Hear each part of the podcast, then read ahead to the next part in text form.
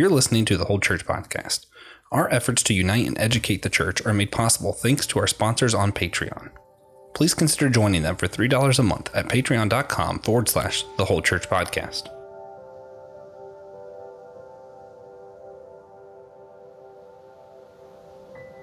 He gave some as apostles, some as prophets, some as evangelists, some as pastors and teachers, for the equipping of the saints for the work of ministry, for the building up of the body of Christ, until we all attain to the unity of the faith and of the knowledge of the Son of God.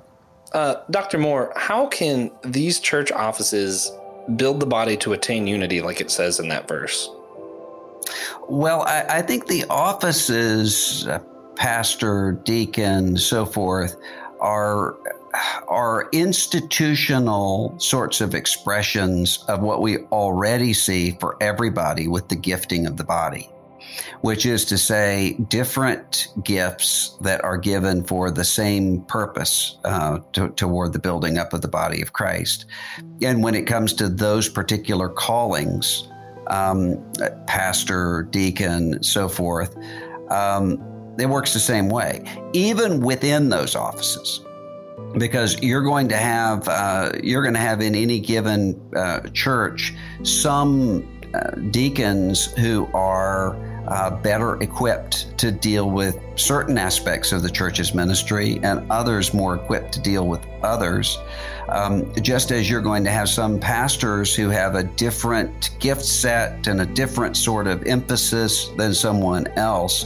And there's, there's kind of this comparison problem that people have of looking at someone else who might be in the same office if they're if they're called to ministry and will say, well, I must be failing because I don't do what that person does. Rather than recognizing there's a diversity of gifts within the unity of the body, even sometimes, uh, even often, I think, within the within the same office.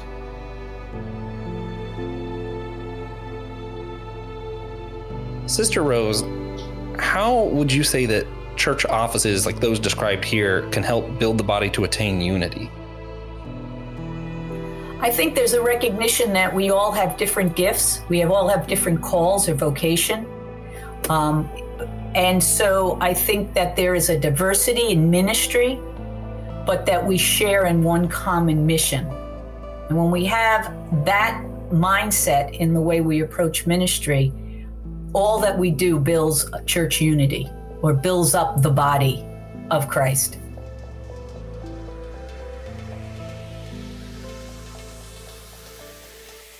Hey, everybody, welcome to the Whole Church Podcast, the church offices finale. I am one of your co hosts, Joshua Knoll, here with your other co host, the one you like the most, TJ Tiberius on Blackwell.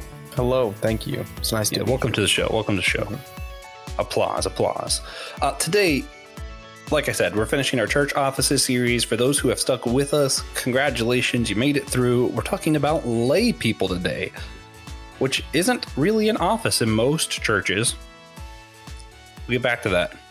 But uh yeah, it's uh the idea of the people who aren't ordained, aren't official ministers or anything with that like that. What are their roles in the church? That's what we're going to be talking about today. How they're appreciated, all that stuff. And um yeah, it'll be a good time. Right. We wanted to give a special shout out to our patrons Austin, Russell, Sandra, Lily, Jeannie, Aaron, Justin, Frida, Taryn, and Dawn. And remember, you can leave us a five star rating on Spotify or Apple Podcast, and that helps us a whole lot. Yeah, yeah. And soon we're gonna do a as part of our regular show, we're gonna do an episode that's going to be TJ and I discussing current whole church news, just uh, news of what's going on in the church around the world today. Um, that'll be a regular episode for the first one, but then after that, it's going to become where you could either do the subscription through Spotify or Apple Podcast to access a separate show we'll do once a month that'll do the whole church news, or you'll get it as part of the Patreon if you um, sponsor us at patreon.com forward slash the whole church podcast. And that being said, before we do anything else, we want to mention not everybody who worked on this, is- you know, this big group project. They wouldn't all have perfect unity with one another's churches. Not all of them could go to the other's church and get along perfectly. We're working towards that. We're not quite there, but they were all willing to work with us for this series, and we're really appreciative about that. And for the silly question today, I ruined it. I can't do this one because I already have Otis as I think I had him as a priest. So TJ is going to be the sole, sole, sole pillar for this question today. No, that's TJ. not how this works. okay, I'll do it too. Um, if Otis from the Barnyard movie, which remember everyone, you were required to watch the Barnyard before getting into this series. If Otis from Barnyard was a layperson at the Church of the Barn, how do you think he would contribute? Well, uh, Otis would definitely be a greeter, first and foremost. He loves it. You see that in the barnyard. Very clear. Uh, also, I think he would volunteer at any event the church is throwing that he deems fun and none of the other ones. Yeah, I'm I'm just imagining like an entire mini series of him like mowing the church's lawn, and somehow the lawnmower goes out of whack and becomes a whole adventure, or you know him trying to serve people for the church banquet or something, and you Well, know it always just- goes astray somehow. He mows the lawn for free. It's his meals. Yeah, that's true. I don't know. He'd do something. Just a bunch of tiny adventures of him trying to help and it becoming chaotic. That's how I imagine it going down. No, so is that him as a layperson to you? Yeah. All right. Uh, in the clips coming up, we ask our guests how they would define a layperson. Later on, we will ask them whether they find this term useful, how lay people contribute to their churches, and how churches appreciate the laity, or how their church appreciates the laity, at least. And finally, we will ask our guests how they can relate to lay people of other traditions. And you will hear clips from Sister Rose, who is a nun at the of the Catholic Church and a leader at the Catholic Campus Ministries at the University of North Carolina at Wilmington, Professor Chris Moreland, who is a religion professor at the same university, Professor Jonathan Resmini of Holy Trinity Orthodox Church in Charlotte, North Carolina, Reverend Steve Lanclos, a priest of the Anglican tradition and U.S. Navy chaplain, Joe Dea, a leader of a home church and host of the Buddy Walk with Jesus podcast, Pastor Will Rose of the Holy Trinity Lutheran Church in Chapel Hill, North Carolina, Pastor Gary Adkins of Harvest Ministries Church of God of Prophecy, a Pentecostal tradition in Rock Hill, South Carolina, Reverend Keno Cannady of the AME Zion Union Bethel Church in Cornelius, North Carolina, Reverend Kelly O'Sullivan, also a minister of the Anglican Church, and Dr. Russell Moore of Christianity Today, minister in residence at Immanuel Nashville and Interdenominational Church. Wow. There wasn't like this might be a long episode. Yeah, yeah, there's a whole lot of people in this. Uh, there wasn't a ton of variety in how our guests defined a layperson, so we just chose a couple of clips to represent how our guest would define the term.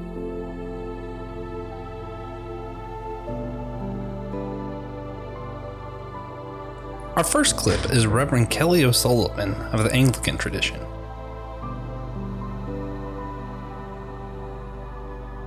Kelly, what is a layperson?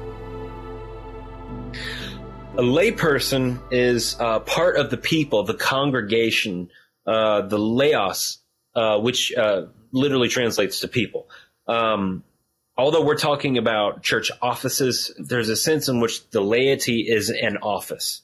Everyone who's ordained or uh, who's ordained through baptism is ordained to the laity and has a specific role and gifting within the church. Um, we don't like as Anglicans, we don't have private masses. We have to have people present there in order for it to really be a, a real celebration of Holy Communion. Um, I think that the people are are uh, essential to the church, to the body. That's what the church is. Is literally the assembly, and what is it? The assembly of God's people. Um, so that's what I would say. The lay people are just people uh, with a different, um, in a different order than say de- deacons or priests. They have a different, uh, a slightly different function, a calling in life, but is still a calling unto the Lord um, for the upbuilding of the church.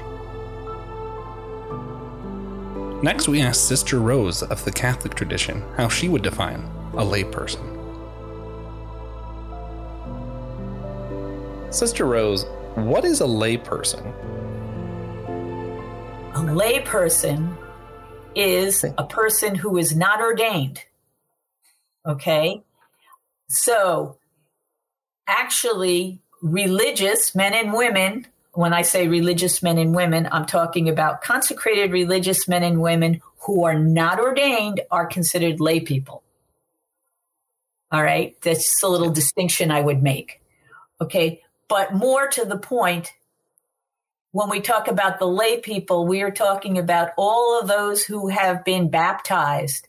And by virtue of their baptism, they are part of the body of Christ. And so laymen and women share in the ministry of, of, of building up the body of Christ, but they do it in the, in the world, in the world, use like in their professions where they can witness to their faith through the way they live their lives and the way they do their jobs and the way they teach their children. So, laymen and women are the church. We are the church. Oh, right. Amen.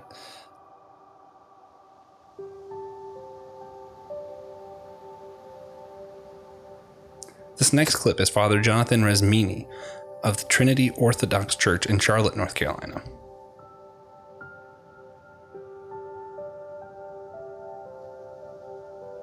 Um, Father Jonathan, what is a layperson?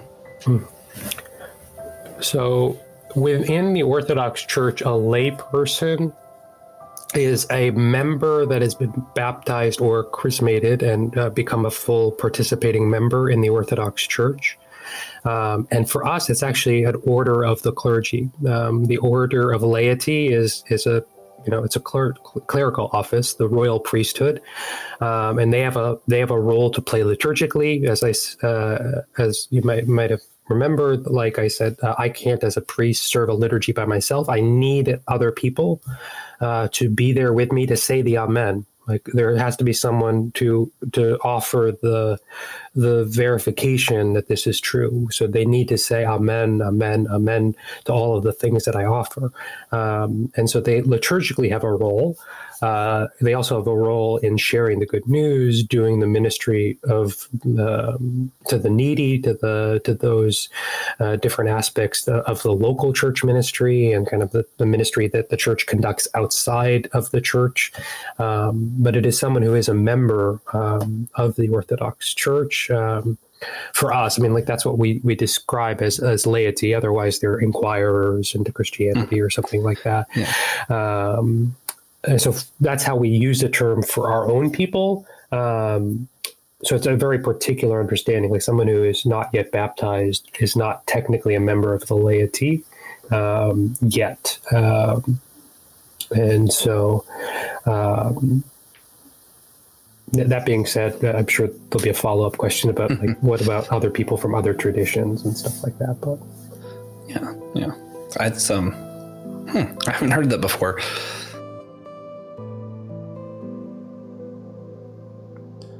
This next clip is Dr. Russell Moore of Christianity Today. Dr. Russell Moore, what is a layperson? I think a, a layperson is an artificial category uh, developed to. I mean, if you think about the roots of the word, it's essentially a person person. Uh, and so it's it's it's just yeah. a designation of people who are not called to institutional um, ministry called to ministry but not to uh, not to institutional ministry in that way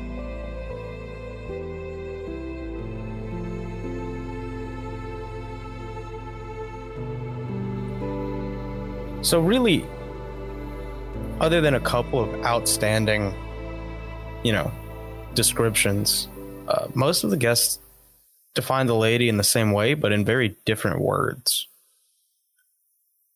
It's, you know, the general feel is very appreciative, at least to me. Yeah, the the only thing that I felt like was a little different. Um, Father Jonathan did say that the laity considered an office at the uh, Orthodox Church, but it's the same idea. So, right, and that's you know that's to be expected. We are the laity. At least, you know, most of us here. Yeah, Uh, yeah, yeah. Your host are ladies, hmm ladies, lay people. And next, we will be asking our guests about the usefulness of the term layperson, which I think is a more interesting question.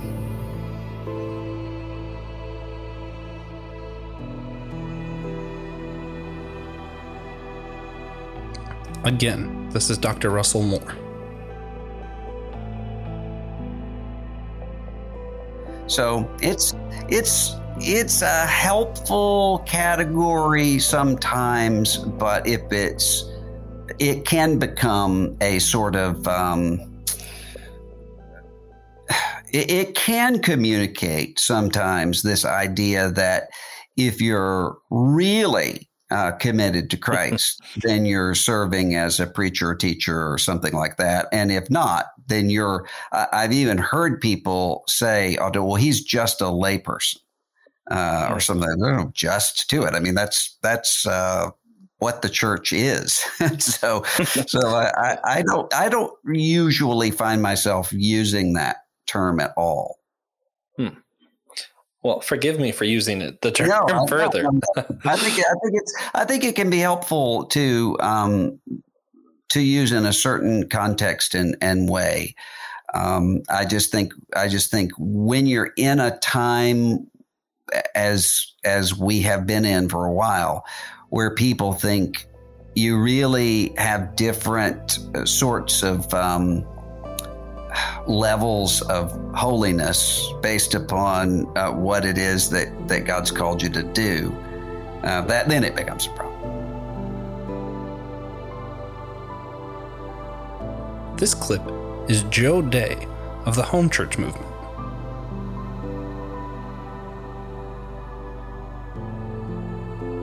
A, a layperson is a term that we have categorized our congregates into that really takes a lot of responsibility. Um,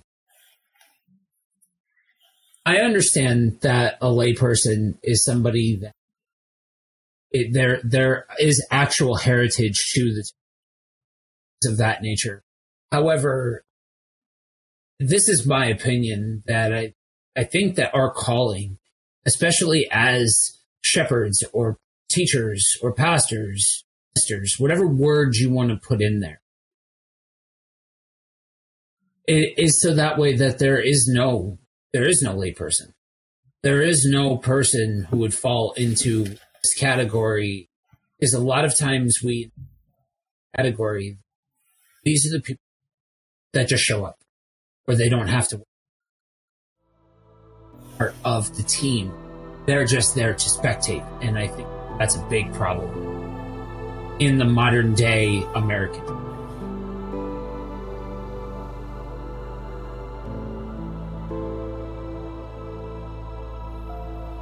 So, TJ, listening to those clips, um, I have to ask you: Do you think the term "lay people" is still useful today? I think it's useful, not in the sense that, you know, the lay people need to be labeled, uh, just in the sense that what else do you call them? Churchgoers? Attendees? Yeah, I mean, it's just a term at the end of the day. yeah. I definitely think Joe is onto something. Of um, sometimes it becomes an excuse, like they're just a layperson; they don't have to do this. You know, stuff that uh, Dr. Moore said the same thing, and I, I do feel like there's a danger to that, but also, you know, going back to Father Jonathan and what some of the other people are going to say later on, laity is sort of its own position. The thing is, like, if you're a church member, you're not just someone who goes to church. So I think that term can portray some significance if we uh, treat it that way. Kind of just how you treat it. Yeah, this this particular term is really semantic. Yeah, Yeah. very much so. Now we ask our guests how the laity participate in their churches.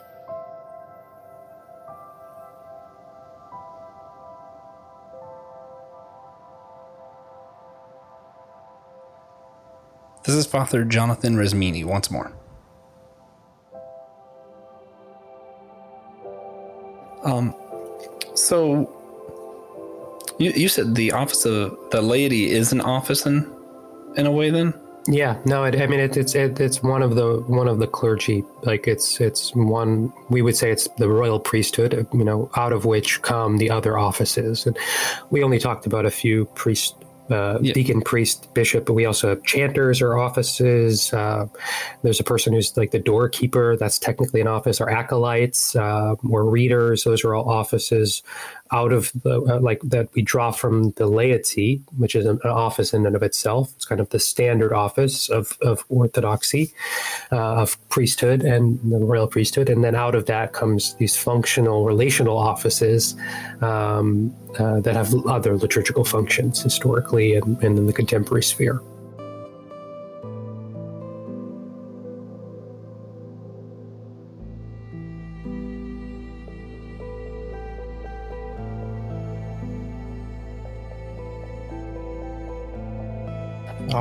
Uh, so, how do lay people participate in your church? we are like i said at the when we were just when i was describing the whole pastorship thing and all of that looks i had mentioned that we are our system invites people to play an active role in the service saying this is a conversation this is a deep dive this is more of a collaborative thing than hitting the pulpit every single week, week in, week. For us, that looks more like kind of steering the ship rather than it on the ground every. So, the, uh, some of that falls to people that have an active desire to step into being active and teaching and talking and all of those kinds of things and, and discipling the people who are active in stepping into those roles to be able to go out and do this and to be able to go out and minister and different uh, so the goal is for us is it perfect? No we don't there are absolutely still people that are feel way more comfortable showing up and you know listening and all of those kinds of things absolutely that is still a thing that exists. But the idea is that we shift away from that. If if possible in its entirety that that's not something that exists in in our church. So are constantly calling people into active discipleship and active evangelism all of those kinds of things so it's a little bit of taking it's almost like a buffet thing you know what i mean rather than these roles in in our group being individualized roles, you know, it's more of a, we're teaching people how to do these things so that we're grabbing this and people are grabbing that, getting these tools. And to live out the other six days of the week, that it's not just about what they're getting the one day of the week. This is Professor Chris Moreland of World Religions at UNCW, also a member of the Catholic tradition. Uh, so, how do lay people participate in your church? Oh, well, they're pretty much, you know, running everything. Um, they're doing about everything that you could imagine except celebrating the sacraments. They are they're donating, they're participating in liturgical and sacramental life. They participate in prayer life. They play a critical role in working with the deacons in terms of social ministries.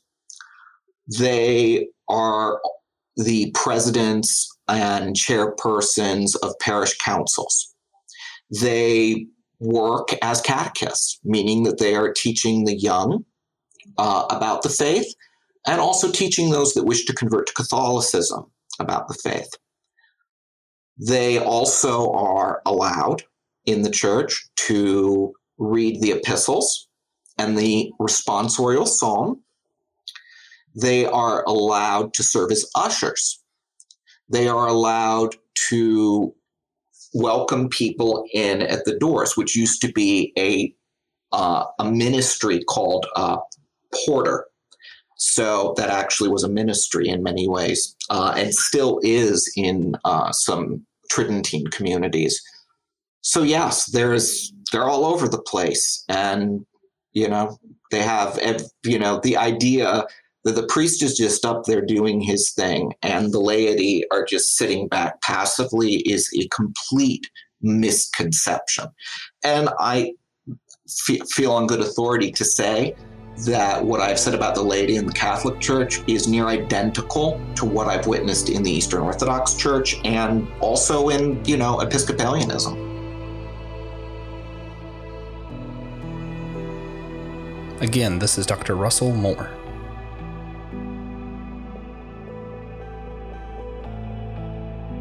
So, how do lay people participate in your congregation? Oh, in in uh, almost every aspect of the life of the church, um, in terms of uh, leading uh, ministries, in terms of, um, I mean, one of the things that was really uh, striking to me uh, very early on. We haven't been at our church for very long.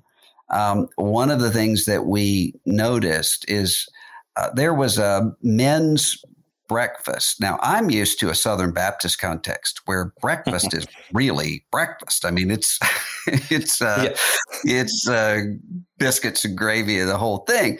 Uh, this was this was coffee, you know, but they think mm-hmm. it's a breakfast, and so I'll I'll go with it. Um, but uh, it was a it was a gathering of people came together. Um, the the topic that that day was uh, pornography, and I brought my two my two sons who are teenagers uh, with me because I thought this they need to be equipped in this area. And what I was just moved um, by is the way that um, there was teaching on pornography, but then there was the leadership within that uh, group of praying for one another and um, and leading one another in terms of um, dependence on God. I, it was just a beautiful thing to see, and it was a it was moving for me as a dad to see my sons treated not as youth. Yeah but as uh, members of the body of Christ and taken seriously uh, in that way. That was a that was, I think, a, a really beautiful thing. This is Reverend Keno Cannady of the AME Zion Church in Cornelius, North Carolina. And how do lay people participate at your church? So, our church, everyone participates through the worship service and they also participates in leadership roles. Um, so um, in our book of discipline in the AME Zion Church, it specifies that that um, the trustees and the stewards they all have to be lay people. They all have to be a part of the laity um, to be actively involved in the church. And then not only that, but we actually have a a a uh, body called the lay council and they also help hmm. run the church. So so it's not just that that they just sit on Sundays and that's it. No, that lay the laity in our church and our denomination are very active, and it's a lay led church. It's not led by the the bishops or the, the pastors, even though they are our leaders. It's the laity, it's the people that that drives and, and moves the church. This is Pastor Gary Adkins of Harvest Ministries in Rock Hill, South Carolina. Pastor Gary, how do lay people participate at your church? Well, there are many different things you can do besides, you know, deacon, evangelist, pastor, teacher. Um, you know, the list is pretty long. There's so many support roles to ministries in our church. And, you know, you have your children's ministries, your youth ministries, uh, greeters and ushers and uh, song, uh, those that sing, those that play instruments, and then just down the line, there there are so many gifts that people have that do things that will never really be seen in the church. They do them behind the scenes, reaching out to people, praying for people, um, supporting them.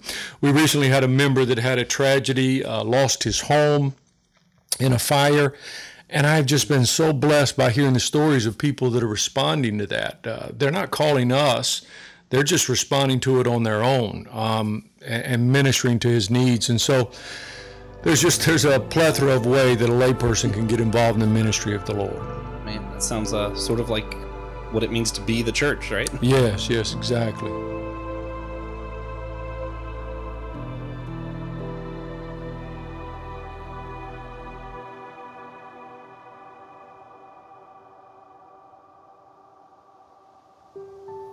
Uh, so, I mean, there's more than I can remember off the top of my head, but the minor orders of clergy include um, chanter. These are ones that are, uh, uh, there's a special, it's not ordination, it's not the same word in Greek for ordination. Um, it, usually they're tonsured, meaning their hair is cut. Uh, so, as an offering. Uh, and so that's the, um, the chanter is one, the doorkeeper, the reader, the acolyte. The acolyte right now all of our acolytes are like our altar boys but historically the acolyte took the fermentum which is a piece of the consecrated bread and wine uh, and they would bring it from the main church to the like the village churches outside of the city. Like that was their functional they, they ran that to them.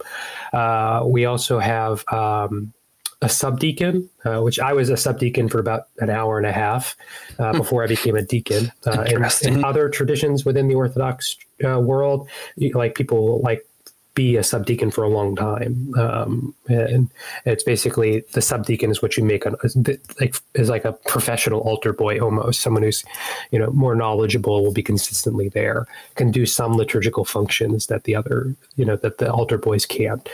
Um, and so those are some of our minor orders, and then our major orders are the three that I've noted, which are the deacon, the the priest, and the bishop.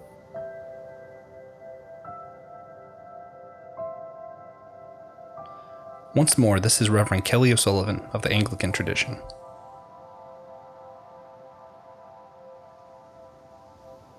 And how do lay people participate in your church? In our church, uh, we are heavily dependent upon the laity. Um, we have um, we have surgeries inside and outside of our church. So the, the lay people are the hands and the feet of ministry.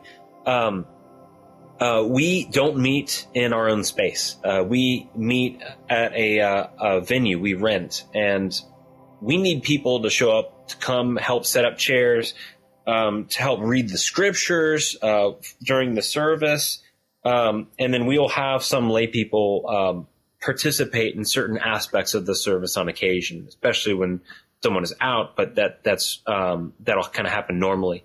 We have a uh, lay people help run the AV team the nursery. Um, so we are highly dependent on the people, uh, the people of God. Ordained ministers have their own specific function as members of the body of Christ.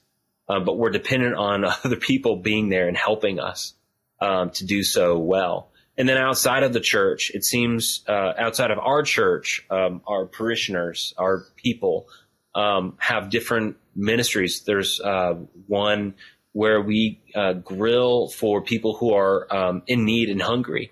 Uh, a lot of free food, for example. Um, and there's different ministries like that that are run.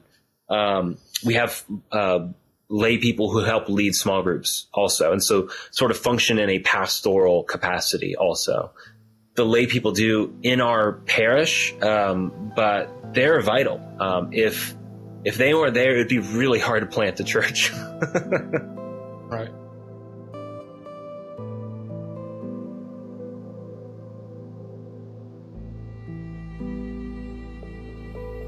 Yeah. So what stood out to me in those clips? Um, well, well, again, Father Jonathan, um, just the list of all the different um, offices of laity that aren't ordained offices. I thought those were all really interesting, especially the acolyte you know, we don't really use that now, but the idea that that was like an entire official position for someone to run the bread and wine down to the other churches, I find that very fascinating. I'll probably do more research on that later on just because I'm interested. Um, I also really like Pastor Gary and Dr. Moore both kind of shared these stories of how uh, Dr. Moore talked about his kids and how they were treated not as youth, but as equal members of the church. And Pastor Gary talking about the people stepping up, the laity stepping up without any direction or any, you know, prompt to help another member of the church and just being the church. And I think these stories are really what the laity is all about is stepping up and just being the church, you know? Right. And really, what Josh means when he wants to study the acolyte is he's going to try and get that to become a thing again. He wants to just run food between ter- churches. He wants to DoorDash communion wine. Yeah, I'm gonna start an app, Mm-hmm. the acolyte. Yeah. Now, we ask our guests how their churches show appreciation to their laity.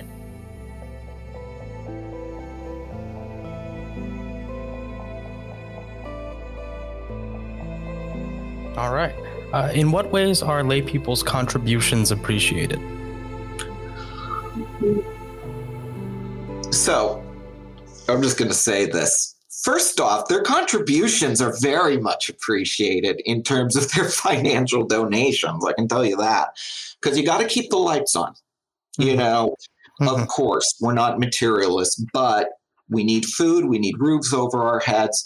And the priests are not moneymakers. They are good fundraisers, but they are not called to be, you know, business people.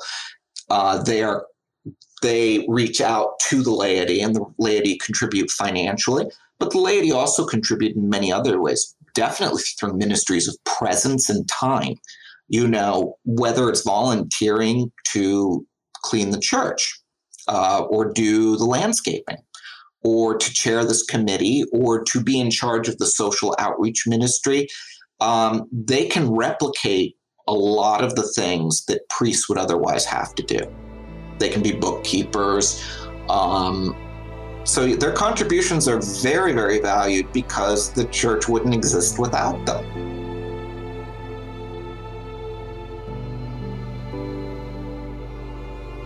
Again, this is Pastor Gary Adkins.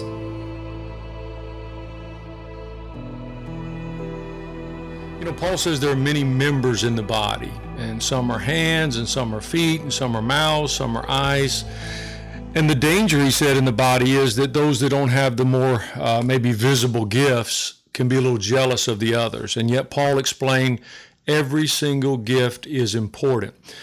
And to have a functioning body, I might not think about my big toe, but boy, it's valuable. Uh, we've all stubbed our toe from time to time in life, and it's amazing how it handicaps you from walking normally. And so every person in the body has a role to play. It may not be ever on the you know the rostrum or behind a podium or holding a mic to sing or an instrument to play, but they play a role. And so the layperson is just one of many parts of the functioning body of Christ. Awesome, awesome.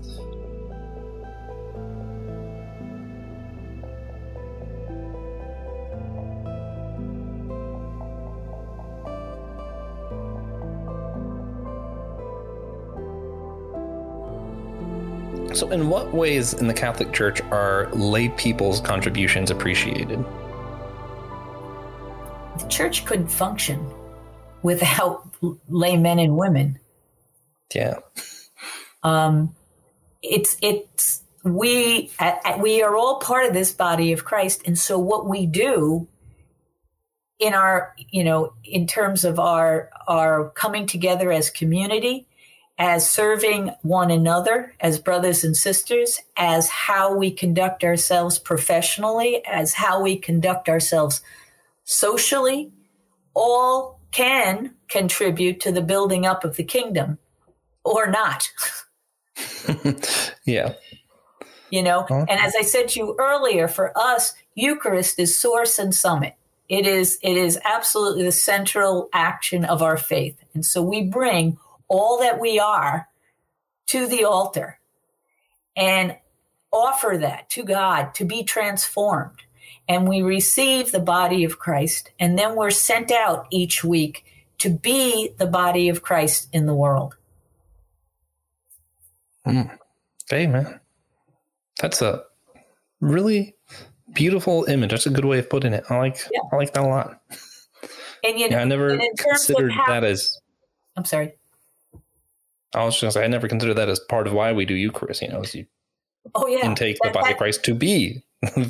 yeah. that that is it and then you, you know what's also important is laymen and women bring their gifts to the church and so when we when i talk to students about you know life in community i say to them you know once you leave the university you'll need to find your church home your parish where you will assume your rights and responsibilities. So that as a member of the church, as a mem- a part of the body of Christ, you have rights and responsibilities. And one of those responsibilities is to share your gifts.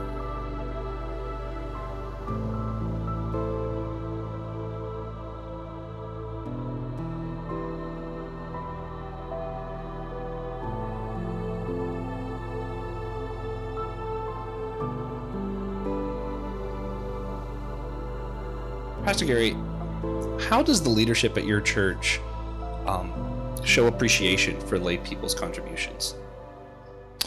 Well, I think we acknowledge them often. We thank them, uh, thank them for their giving. We have a mission ministry, and uh, it requires a lot of lay workers to make it work properly.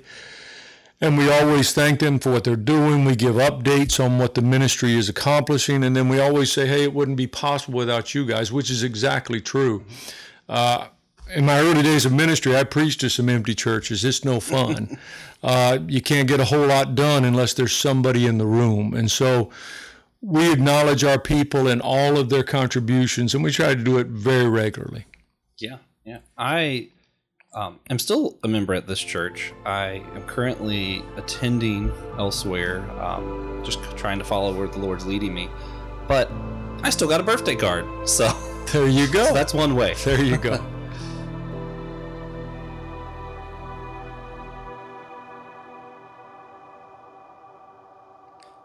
This is Pastor Will Rose of the Lutheran tradition.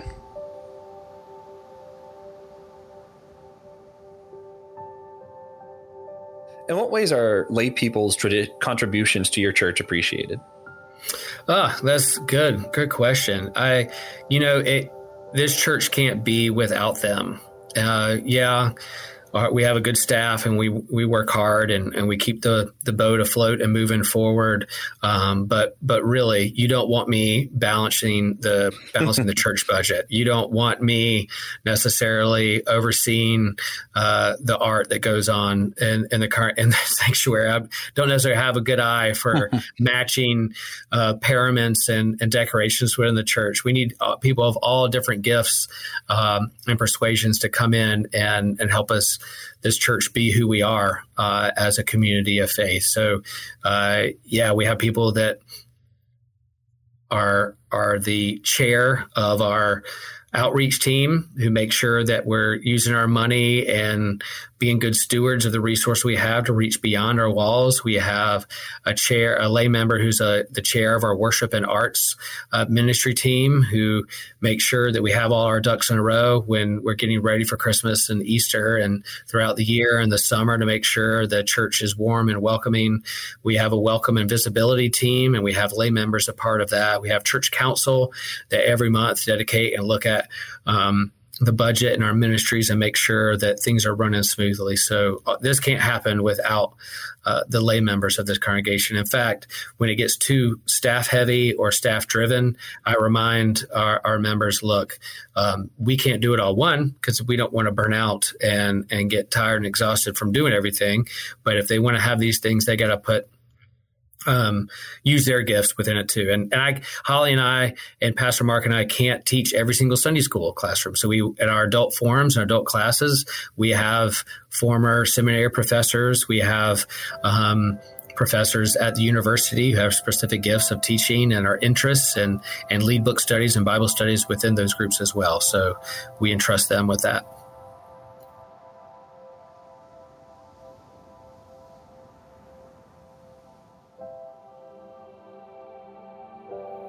Uh, really, I think what was interesting to me is no one brought up that the purpose of the church is to serve the laity. Like that's you're who this is all for, really. I don't think anyone brought it up. Yeah, yeah. Well, I mean, it's um because it is slightly complicated, right? The church exists to serve the laity. We all are, um, as Ephesians, I want to say it's four, says, um, submit ye one to another. We're serving each other, but we're also called to go out and serve the world together. Um, like you know, when Sister Rose talked about we take communion so that we could then go out and be Christ. So we're partaking of Christ and then going out and being Christ in the world, and that is an important part. But uh, it is also important that we remember that we're here to support one another, that the church exists to support the laity, just the same that the laity exists to support the church. You know, it's none of us can exist without the other. Yeah, I like that. Yeah. Finally, we ask our guests if they believe in the priesthood of all believers, and if so, how they could best relate to the laity of other traditions. Here are those clips.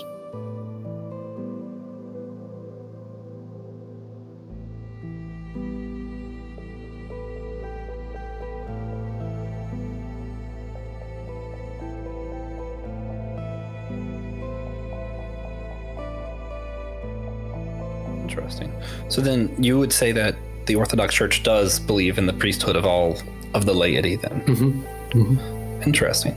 So naturally, what about the laity of other traditions? How do you view them?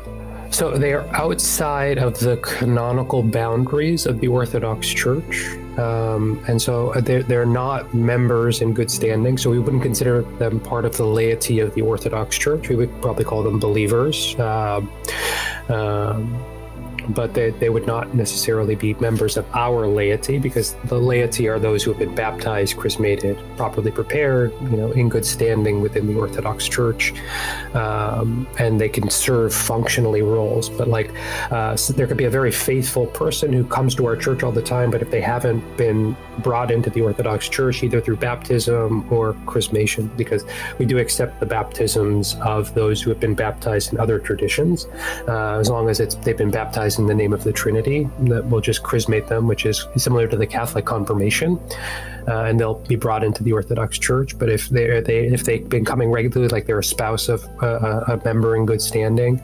Um, they like but they can't hold like offices like being on the parish council or something like that because they're not technically members of the of the church. Uh, they would have to be baptized and chrismated or chrismated and become full members to hold those type of formal offices. To be committee chairs, they need to do that as well. Uh, but they can serve in those uh, and ser- within the ministry, just not as the chairs of the ministry or as members of the parish council. Those are reserved for members in good standing. Yeah. Okay. So a believer who attends a Presbyterian church, for example, um, he wouldn't be able to serve in any office and he wouldn't be considered part of the priesthood of the Orthodox Church. But could you still consider him part of the Christian priesthood of all believers or? Uh, yeah, when, that? I would say that we would. Uh, I mean, functionally, that language would be, be would be fine. I mean, th- there's certainly a clear distinction in, within within the Orthodox tradition between those who are canonically within the boundaries of Orthodoxy and those who are outside of that.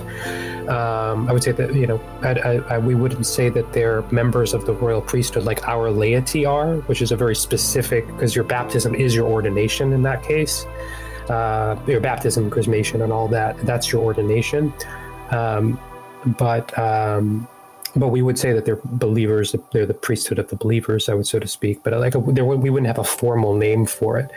Uh, that's probably just because we're you know we struggle with terminology, but, uh, you know across traditions. Um, so yeah, which is sort of the point of this. Yeah. Sometimes uh, the the the the language for the offices are just so different between traditions. It becomes a little confusing. yeah.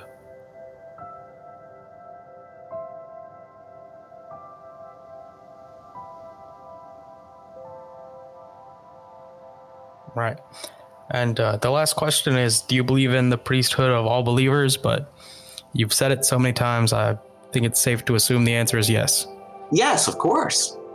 We're called All to be prophet, priest, and king as part of our baptismal promises. That is what we are given, and it's in the gospel. The there is a priesthood of all believers, and that is the universal priesthood granted to all Christians. There's the ministerial priesthood given to bishops, deacons, and priests. But the ultimate form of priesthood is only in Christ Jesus as the true high priest. All right.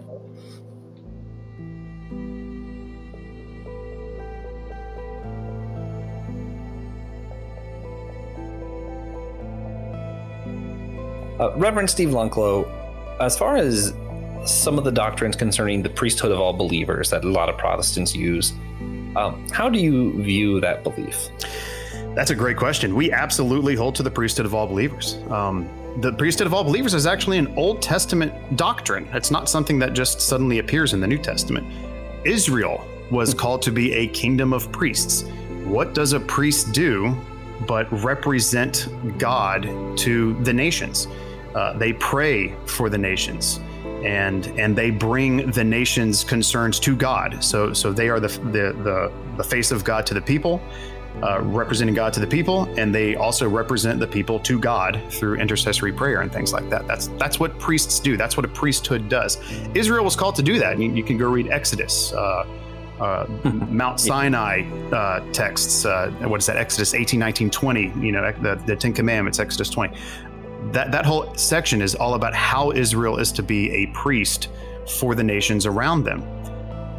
With that said, Israel had an ordained priesthood through Aaron. So having the priesthood of all believers is not against having an ordained priesthood. Um, I, I, sometimes hear that when I say, you know, oh, I'm a priest in the Anglican Church, and people kind of fire back with, oh, I'm also a priest, because I believe in the priesthood of all believers, and therefore you're not a real priest or whatever. That's like they're absolutely congruent with each oh. other, right? So one doesn't disqualify the other. Yeah.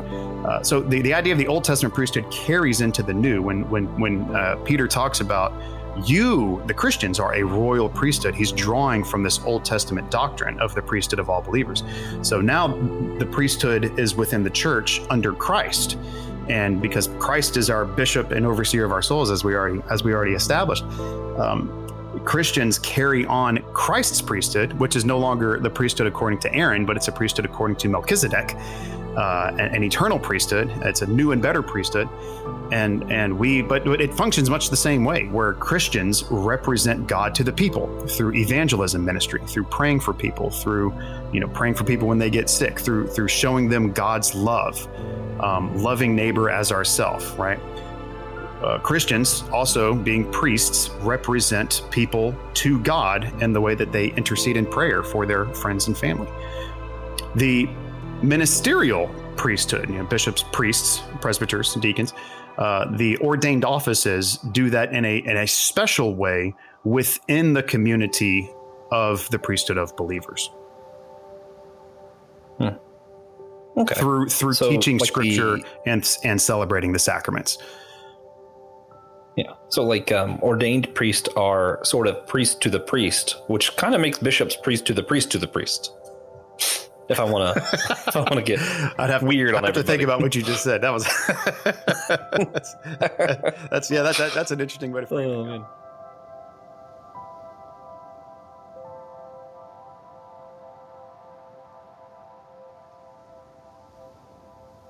Uh, so, do you believe in the priesthood of all believers? And if so, how do you show respect to lay people of other denominations? I do believe in in the priesthood of that there is something to be said for, Im- I'll say empowering the masses, so to speak, and that and and acknowledging dynamic responsibility for everybody that is a disciple of Jesus. And honestly, the the biggest way that I have found to be able to respect the lay people of other of other groups is to remind them. Not in a finger wagging sort of thing. That's not if they're not if they're not a part of my flock there's not necessarily the same kind of response that responsibility isn't necessarily on my shoulders it's on their shepherd shoulders. But still reminding and sowing the seeds and all of those kinds of things those are things that that for for our team we view as universal even outside of the people that are part of our flock.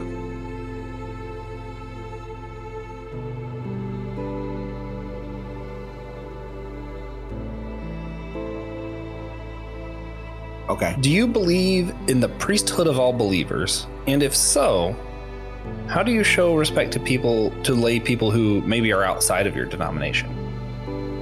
So, so, so, listen. We we we uh, we strongly believe, and everyone has been called to minister and to share the gospel.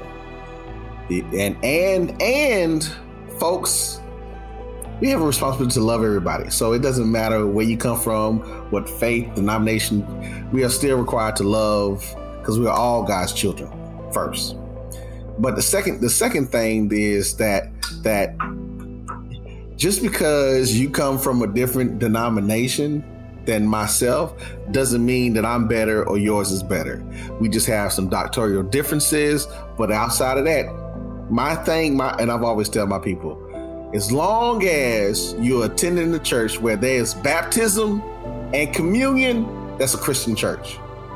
It doesn't matter how often they do it or when they do it, as long as they're doing baptism and communion, that's a Christian church. That's it. So so so if any any Christian church that does that, I don't care if you're a Catholic, Anglican, Church of God of Prophecy, COGIC, Assemblies of God, it doesn't matter. As long as that church is doing baptism and communion, I have no problem attending or going into that church and and mingling with the people.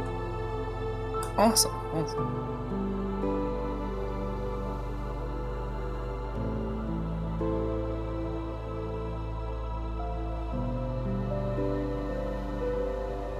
Pastor Gary, how, do you believe in the priesthood of all believers? And if so, how can you show respect to believers who maybe don't attend your church? Oh, yeah. Well, the Bible says, um, you know, we're all brothers and sisters. And it's amazing, Josh. I've been all, well, not all around the world, but I've been around the world. And when I've run into believers in other places, it's amazing. You can feel that connection immediately. As soon as you start talking to someone and they, you, you realize they know the Christ that you know.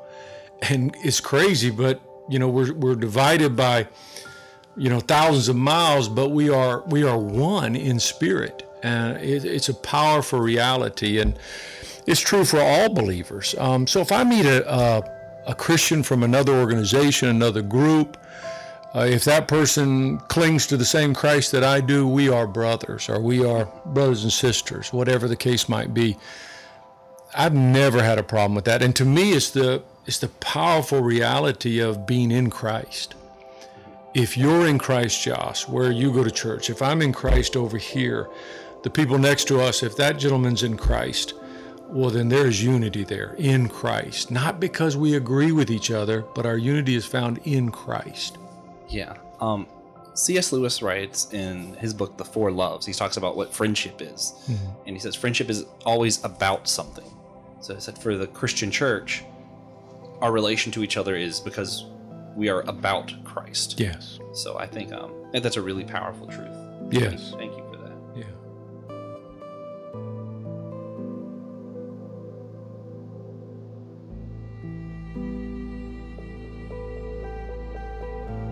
Awesome, awesome.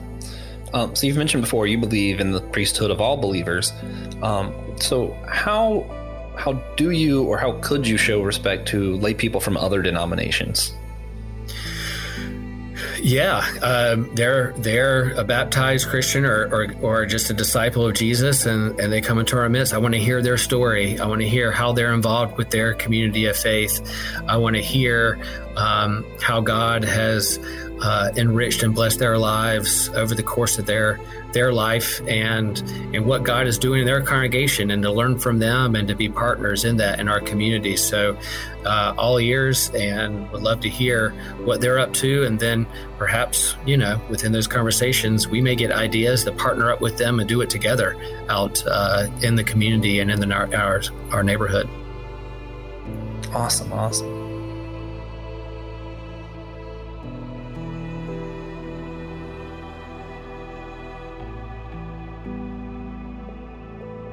So, do you believe in the priesthood of all believers? And if so, how do you show respect to lay people of other denominations?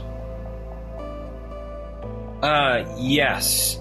Um, we uh, we do believe in the priesthood of all believers. Um, we would say that, and I mean, if you look at the Old Testament, um, the Old Testament actually believed in the priesthood of all believers also. Um, when you read, I believe it's Exodus, um, where um, the terminology of a kingdom of priests is used about all of Israel, you still also have ordained clergy. You have people helping to run the show, so to speak, um, and church and other churches. Um, you know, I, I think we would, for other mature believers that say come to our church from other churches, uh, but they haven't been confirmed or they haven't drink the Anglican Kool Aid, so to speak, we'd still, um, if they're a mature believer and we trust them and we've gotten to know them, we would let them run a Bible study as long as it's not going to um, say anything that would contradict our, our distinctives, so to speak. Um, and, and we would we would give a, a, voice to to people who are not necessarily Anglicans. Um, we would invite them if, if someone is a is a baptized follower of Jesus who comes with faith and repentance do Sunday worship. Uh, they're welcome to dine at the Lord's table. They don't have to be a member of our church. They just have to be a member of Jesus's church, and and um, and so that's. Uh, I think that in many ways that's how we would include people who are not Anglican, who are not part of our um, our, our, our parish and in our tradition. Um, say if there is, a, you know, if there's a an ordained minister from another tradition um, I don't think we would necessarily invite them to lead Holy Communion, but I think we would probably invite them to uh, preach on Sunday if they're a good, solid Orthodox um, pastor um, that knows the Word of God. Um, so I think that that's a cross denominational way to not only respect the laity and the priesthood of all believers, but also recognize um, other other uh, churches that maybe we'd have to draw the line on some things like communion, but um, we want to recognize the ministry that other people have too.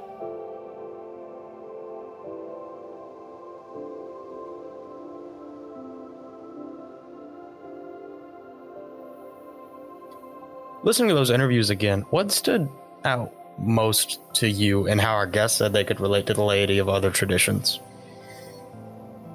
Hmm. I I really liked at the end of that when Kelly was talking about inviting people to their church and how anyone could partake of the sacraments there and how you know if a Baptist or whoever came and they were a minister, you know, they might not have them give the communion, you know, give communion to their church, but they'd let them preach, say a word, and just that idea. I like practical stuff. So I like that he was thinking practically what it looks like for these offices to interact with one another in these kind of contexts. Um, and you know, of course, uh, the thing Pastor Gary said too, with uh, you know, you meet somebody who is a believer, you're separated all these miles, but you meet them, and it's like there is this connection that you just you know that they have the same Christ. Yeah, so that's that stood out to. What about you? So I thought this is more about the question. I thought it was interesting the question itself shouldn't really have made that much sense uh, because of all of the people we interviewed, only one of them is technically a layperson. I'm pretty sure Chris is Chris Moreland is a layperson. Yeah, but none of them Sister stopped Rose. to think she's a nun. Yeah, well, she's like she said, nuns are lay people. Yeah, but, that's Catholic. Yeah, it's like half a leaper. but still, uh, none of them stop to think, I'm not a lay person. How can I relate to lay people from other traditions? Uh, because everyone was a lay person at one point. That's kind of how it works. Yeah, yeah. I, I really liked um, Keno was like, man, they have they have uh, Baptist, they have communion. I'll go. I'll hang out. I'll mingle. I was like, yeah, yeah. Just uh, I just envisioned Reverend Keno at, at my church, just kind of, you know, hanging out. Very Keno moment. He absolutely would yeah. just hang out. yeah. Speaking in tongues. All right. I dig it. oh, man. Keno's a good guy. Uh, so, TJ, now that we've run through this whole series, um, how do you think that people can know in what ways they should be part of the church? like what their Well- role is. knowing what part you should be playing in the church is always going to be harder than knowing what part you want to play in the church. And that's something that just comes about when it comes about. You'll realize it when it happens. Until then, I think if you listen to the series and something jumps out to you, I I want to say I hope we've prepared you for what you might have to do and the things that other people might perceive you as. Uh, But a lot of that is really just between you and God. And it's okay to just be a layperson. Yeah, because Most people are. you are still part of the priesthood of all believers. That's one thing that really stood out at the end of this whole series. Just hearing, you know, are the Catholic believers we have on here, the Orthodox believers, the Anglicans, the other Protestants, all saying, "Yeah, of course we believe in priesthood of all believers." The the authority that even the lay people have to preach the word, to be part of the church, incredible that everybody kind of agreed on that specific point. Um, so always pray about what you can do with the church. And then, you know, what TJ said. So, TJ, how would this impact church unity as people pray and they start playing the roles that they should be doing rather than what they just want to do? Right. Well, uh, I feel like a lot of these answers are pretty samey for this, but I feel like the church is going to get a lot stronger. Yeah. Yeah. I think we'll just see unity. Wow. The end of our, our series at this church unity podcast was if we think Wow. if do this, you'll see unity. Whoa. No, no, it's a it's a bit of a twist on our normal. Yeah. Yeah. Yeah. But y'all didn't see that comment. Uh, So, what actions do you think we can take this week to better maintain Christian unity concerning the church offices that we discussed in this series? I think we just answered this. Yeah, me too. Um, yeah, yeah. Pray about it. Do something. Um, if you ever feel like you're just a member or you're just, you know, you just go on Sundays, whatever, know that that's not your role. You know, I don't necessarily know exactly what your role is, listener. I do know it's not to sit back and watch. Um, pray. There is a role for you. If it's mowing the grass, there is something that you are supposed to be doing that's part of the church. And when you do it, your church will be stronger the people, if you're not the one who's actively reaching out to other churches for unity, doing your role will enable the people who should be doing that to have more time to do that. hmm So And if we will. if you're just desperate to get involved, next time they call up the ushers, just go up there. Who's going to stop you? that's true. Probably no almost always would let you be an usher. Yeah. or an acolyte. Become acolytes. Everyone become an acolyte. So, TJ, what would be the ramifications if everyone listening became an acolyte?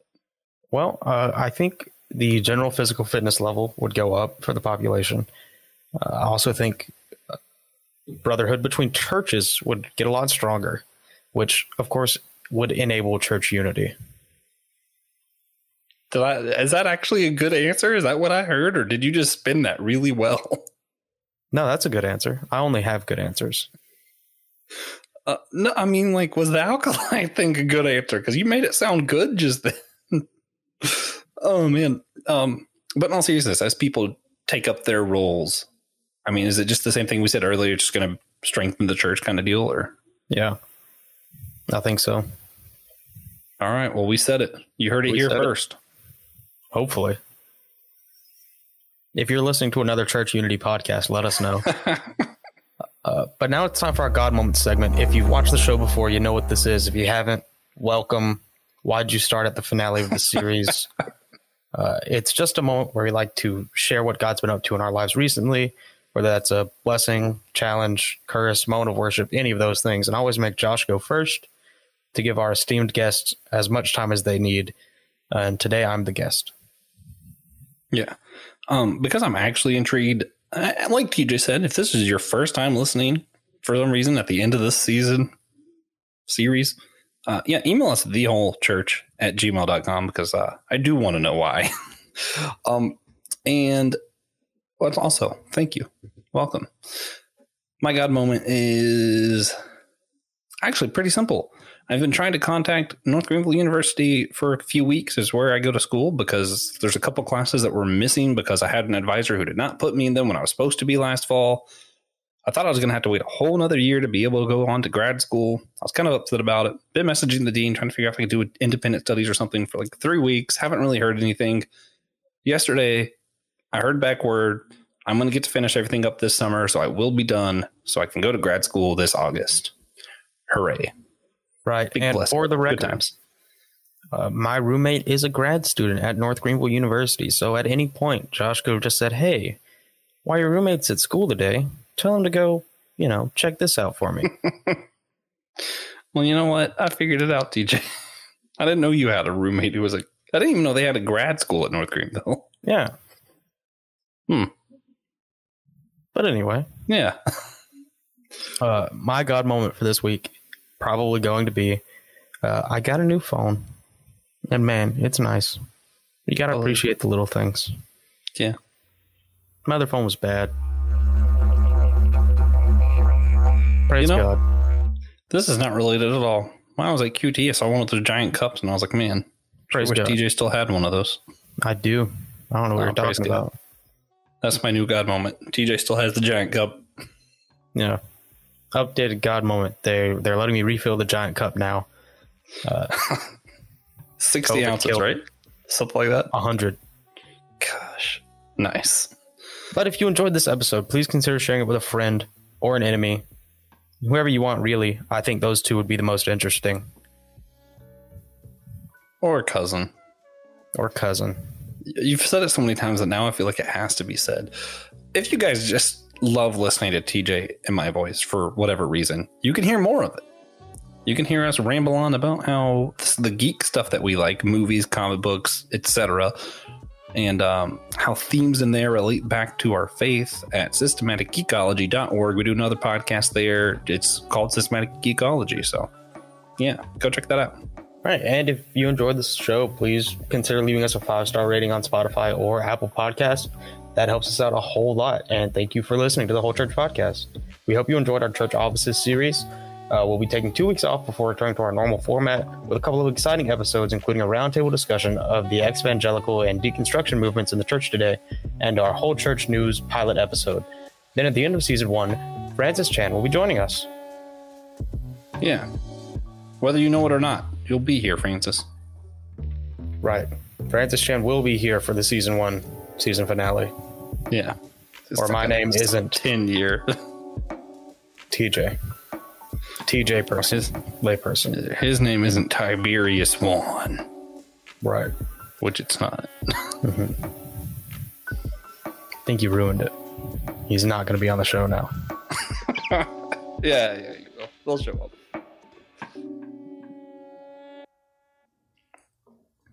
Thank you for listening to the Whole Church Podcast.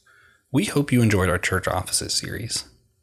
Please consider sponsoring this show at patreon.com forward slash the Whole Church Podcast.